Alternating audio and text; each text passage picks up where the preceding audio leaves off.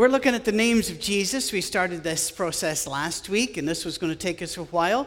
Today, it's always good to look up and see that the, the lesson that she's got on the notes is the one that I have down here. We're going to be looking at Jesus, our high priest. It is always a joy to be with you. And when we talk about being a priest, I get very excited. Now, you might not, you might not, because what do you think of when you hear the word priest? If you come from a Catholic background, you might think of a separate class of individuals with a distinctive dress and kind of an otherworldly life and strange, but at the same time, comfortably familiar duties.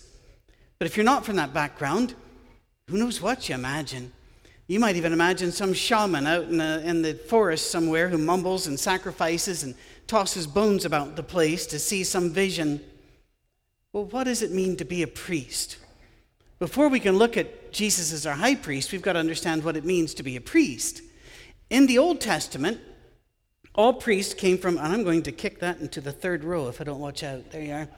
Church of Christ people aren't afraid of water, but we don't like sprinkling. So I, I need to move that forward. Uh, in the Old Testament, uh, all priests were of a certain family. Now, they, they eventually divided into two groups within that family, but let's just leave it simple for now. The Levites. Those were the people that would stand between the sinful people, no offense over here, I'm just using illustration, the sinful people and a holy God.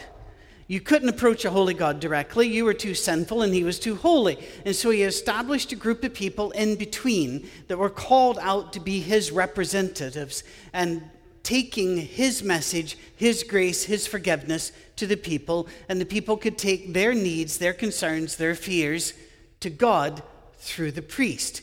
Somebody had to stand in the middle.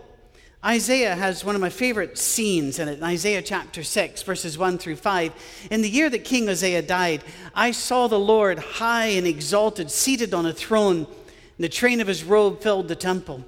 Above him were seraphim, each with six wings. With two wings they covered their faces, with two they covered their feet, and with two they were flying, and they were calling to one another Holy, holy, holy is the Lord Almighty. The whole earth is full of his glory. At the sound of their voices, the doorpost and threshold shook, and the temple was filled with smoke. Woe to me, I cried.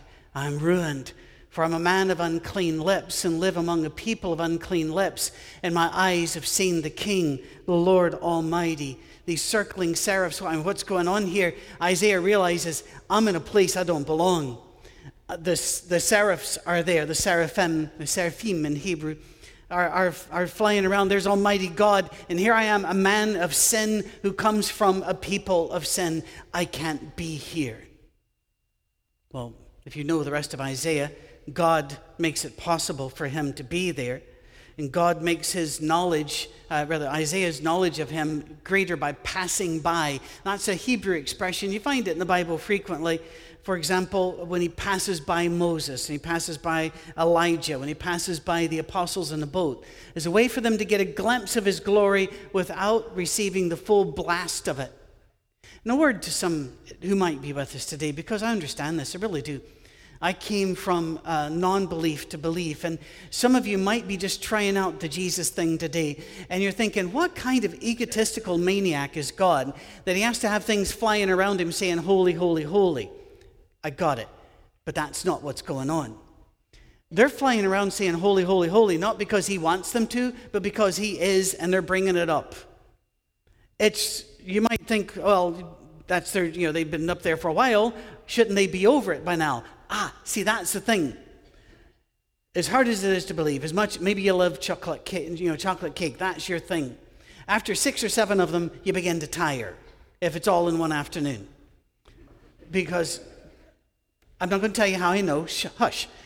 Um, it's kind of like people that go to Disney World, and, and there are people that go to Disney World two or three times a year, and they love it, love it, love it, and they all they skip in the door. They're so excited, and I, I don't get that, frankly, but fair enough, they do.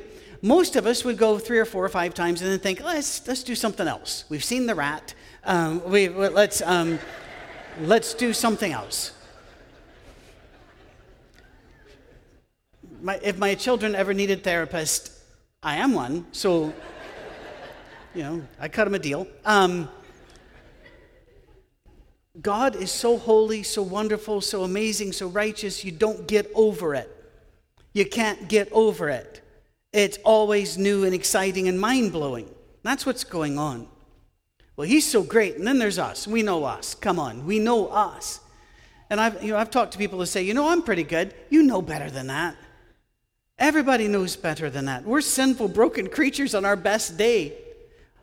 Teens, let me, I like to apologize for every adult who has ever looked at you and said, You're not living up to your potential. No secret here. Neither did they. Not a one. Or when they say, We need you to do your best. Not a one. No. Or they'll say, We need you to give 110%. Mathematically impossible. The fact is, we are sinful creatures. We know we are. We don't like it. We don't, we don't go, yay, failed. We don't like it, but we are. And God is not sinful. We've got the problem. And so God established an altar where you could come meet him with the priest. But the altar was an ugly thing. Oh, it was horrible. You couldn't use cut stone, so it had to be, you know, kind of jaggedy bits. And you could never clean it. Now, think about this. Don't want to get too gross here. But you are slaughtering animals on this for a few hundred years, never allowed to clean it, burning hair, fat, and blood. Yeah, don't get downwind at all. I've been to churches before, and there are a lot of them in Scotland, that when they take communion, they only use one cup. You always want to know what side the cup starts on. Right? It's just, you know, if you get on the wrong side, you might get something and die. But, you know, if, you're, if you die because you took communion, that's probably you're in. I would think that that would, you could show them the death certificate. Um, but it's kind of like you don't want to get downwind of the altar. It's a nasty place. And why did God do that? To show us sin is nasty. This is what sin looks like to a holy God. So everything in the priest's life was to remind them they weren't supposed to be like this. They had very strict rules about cleanliness, no scars, no, uh, no deformities at all. Their clothes had to be perfect. Their, the family relationship had to be solid. Their diet, I mean, everything was regimented. And then there was the high priest.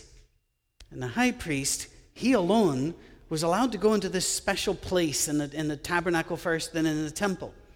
This big squared off area he could only go in at a special time once a year.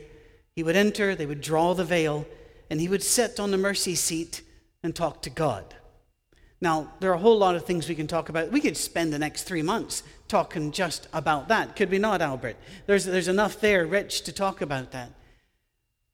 What impresses me is that even back then, God allowed us to sit in his presence. Can I have a seat? We'll talk. Well, Back then, only the high priest had direct contact with God, and then only in the Holy of Holies, only once a year, in the depths of the temple, and it was under special controlled circumstances. Now, everything has changed because of the sacrifice of Jesus Christ. Everything. Take a look at 1 Peter chapter 2, verse 9. But you, who's you? Good question. That's you. All of you. If you've been baptized into Christ, you are a chosen people I'll stop right there. My, uh, my parents adopted a lot. Uh, I was bloodborne, but we had a lot of adopted, and uh, we were accused of trying to get one of every color uh, because we, we did look like that 64 crayon box after a while. We were every color. Every so often, when there would be a dispute between one of the adoptees and me or one of my two uh, natural born sisters, the adoptee would remind they just got you, they chose me. At a point, at a point. You are a chosen people. He chose you. You are a royal priesthood. I've had people say, I don't really feel like I am. Doesn't matter. You are. Facts trump feel- feelings. You are a holy nation, God's special possession that you may declare the praises of him who called you out of darkness into his wonderful light. We're going to talk about the light thing next week, but here's the point for today. Your job now is to be the priest, and you've been released from the temple And you get to be a priest even if you're deformed and ugly and your diet's poor. Because he took all of that away. You get, you're, you're, you're cut loose. Now, here's the thing most churches treat Sunday morning as the most important time of the, of the week. You got to get dressed up, cleaned up, because you want God to see you looking spiffy. And then you have to sing the right songs in the right way and go through the right liturgy in the right way. And by the way, I respect that. I respect that people want to do their best for Almighty God. Got it. But the thing is, this is not the most important part of our week. This is just when the priests gather to share our songs, share our stories, share the table, and then get cut loose to go out into the world and to do in the world what the old priest had to wait to do to the temple. We get to go out there and tell people about the light. We get to go out there and forgive sins. Yes, we do. The scripture says so. We get to bless people. We get to help people see Jesus. We get to serve them in the name of the Lord, and we get to sit down and talk to God anytime we want to because of the table, because of the cross, because of the empty tomb. We call all people to come to God. We're part of one family. Last night I did a, a, a men's, not really a retreat, it was just a men's evening in Hohenwald, Tennessee. If you don't know where it is, I didn't either but found it eventually. Uh, you just keep taking worse roads, and there you are. and we had a meal before, and I was asking some of the men, "Oh, where are you from? And where are you from? And you know, how did you find out about this?" And the man beside me was a little bit hesitant to tell me where he was from and what he did, and I picked up on that. And so I said, "It's all right, brother. Uh, what do you do?" And he said, "Well, I'm the pastor of the Baptist church right the next block. And I said, Well, welcome, brother. And he looked at me. That was not the experience he'd had previously. And so he told me of a sheet that had been given to him by somebody to, that explained to him why his church wasn't going to make it. And I looked at him and I said, Well, if God had called me to be a judge, then I would judge you. But he called me to be a priest, and I welcome you. Now, by whose authority? By God's authority. God said, We're a priest. And then he said, If you walk into a house and you call blessings down, they will be blessed. But if you don't, they will not be. Our job is to bless the people, not judge them. We already got a judge. Don't take God's job. Bad idea.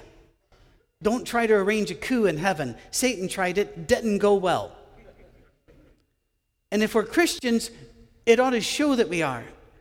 Came back home years ago. Um, we were living in another state and uh, I had to go to Walmart for something. Everybody has to eventually go to Walmart if you die outside of Christ. So I went to, I went to Walmart, got something, came back.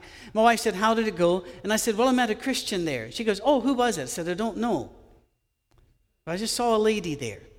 And the way she treated people, the smile on her face, and the peace that just radiated from her, I met a Christian. Because of God's strict requirement in the Old Testament about being without mark and being clean and such. We have to be clean. There's no doubt about that. We're not excusing sin. But here's the thing we're forgiven because of Jesus Christ. We're not forgiven so we can keep sinning, we're forgiven so we don't have to. We can be free to move on. I know the devil's going to remind you about it about your past. He likes to do that. Every time he does, just remind him about his future and move on.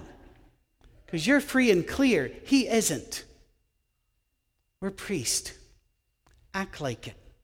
Act like it on social media, by the way, especially during an election year. Let this nation make its decision. We are a holy nation. We are strangers and pilgrims. We are aliens and wanderers. We did not pitch our tent here. We're moving on. The blood of Christ has changed everything. Contacted in baptism, continued by faith. But still, to approach God, we need to have a sinless high priest. And we, none of us are going to qualify for that. So here comes Jesus. Do you remember the story of the sacrifice of Isaac? That was always a troubling story for me as a boy, especially when they did it during VBS, so that every little kid was there to hear this was a possibility that God might sp- speak to your parents one night and you just go to the mountain. that was not pleasant. I, have talked to Jewish rabbis that say the language used for um, Isaac there indicates that he was actually in his 30s when this happened. In which case, you know, if you got a 30 year old son still living in your tent, uh, it's not as. Uh, the, the, the, story changes uh, a bit, but let's leave it as it is. You know the story. They go up to the mountain. Isaac is about to be sacrificed. God stops him and says that he will provide the sacrifice. Well, on that mountain, they would eventually build a city, and that city would be named Jerusalem. On that mountain. And on that mountain, one time, God's Son would be sacrificed, and no one would stop it. Jehovah Jireh, as Abraham said, the Lord provides. Let's take a look at Hebrews.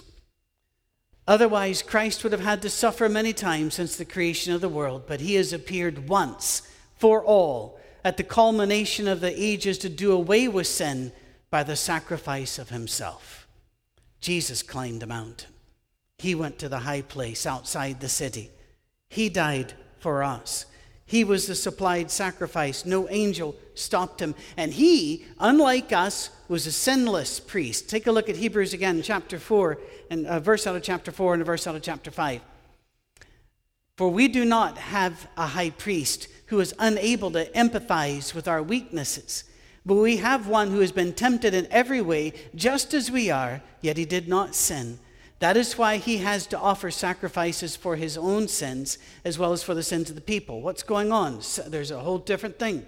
One, Jesus had no sin, so he's clear. But the high priest in the Old Testament not only had to sacrifice for your sins, but for his own sins. And we're told, you got a better high priest now. He doesn't have to sacrifice for his own sins. We have a better high priest, and we've all been brought into the priesthood because of Jesus Christ. The name high priest for Jesus is a name we need to know, we need to care about. It matters. It matters immensely. The Lord has provided. I, uh, my heart breaks for Muslims, Muslims who have to pray daily, five times a day, and part of their prayer is that the sins of Muhammad will be forgiven after all of these years. We don't have to pray that the sins of our Savior be forgiven. He didn't sin, but He knows what it's like to be like us. In Hebrews 3:1, He is called the high priest of our profession. Uh, how, how you make your money is up to you, really. As long as you're being honest and you're laboring for your, your wages, how you make your money is, is up to you. But your profession is Jesus Christ. The scripture makes it very plain. In fact, you remember in Romans where it says, If you confess me before men, I'll confess you before my Father? The word confess there is exactly the same word as profess, where we get our word profession. If you make it your life to live out Jesus Christ in front of others, Jesus will continue to live out his life for you. Think of that. If people talk about, well, what do you think of Jesus? And you say, I believe in Jesus, I love him. Jesus is saying, I believe in them, I love them. That's all that matters, right? I can remember back in the day, my father, we asked my father to do our wedding ceremony, and he flew in to Denver, where I was living at the time, because that's where I'd caught Cami. Uh, and I wasn't going to let her you know, get on a plane because she might get away from me. So I asked my dad to come in to do the wedding. Now, he didn't see her until a day and a half before the wedding. This is back in the day, kids, hard to believe, where you could go to the airport and walk to the gate of where the people were coming in without security because people hadn't started acting crazy by that point. And so we, you know, I'm standing there uh, with, with Cami, and you know, here I hadn't seen my dad in a couple of years. Here he comes up the, the jetway and walks right past me, doesn't even say a word to me, hugs her. And he says, We love you, daughter. We'll do anything we can for you. You need to know you're just precious in our sight. Now, he'd never met her before. Why could he say all of this? Because she was with me, therefore she's in. And when God sees you, he doesn't see all the faults and the problems. he sees, oh, that's the one my son loves. They're in, they're good. Sometimes people paint this judgment scene where Satan is a prosecuting attorney, Jesus is the defense attorney, and God's the judge. And they're arguing their case. The Bible never puts it that way, and the words we use for it are totally inadequate words. It's a stacked courtroom. The devil can do whatever he wants to, but on the day of judgment, he doesn't get to say anything. He's done, he's tossed out. The judge is somebody who likes you already, loves you enough that his son died for you. Not only are you saved, you're so saved. You're, sa- you're more saved than you need to be because they paid too much for you. Now, not in God's opinion, but in my opinion, he paid too much for me. He overpaid. Why is it people doubt him now? Those people who say, well, I, I don't know if he could really care for somebody like me. Really? He cried at the grave of Lazarus. He cried for Jerusalem. He was sweating and trembling in Gethsemane. In the book of Mark, in particular, uh, he gets angry, he gets upset, he gets surprised. He knows what it's like to be us. Though he came from another world, he was not otherworldly. He walked among us.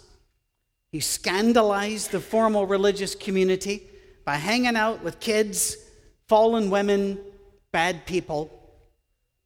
He was the perfect high priest. He was our refuge. Now, I've got to do this real quick because we might actually do a sermon on cities of refuge as well. In the Old Testament, they had a problem.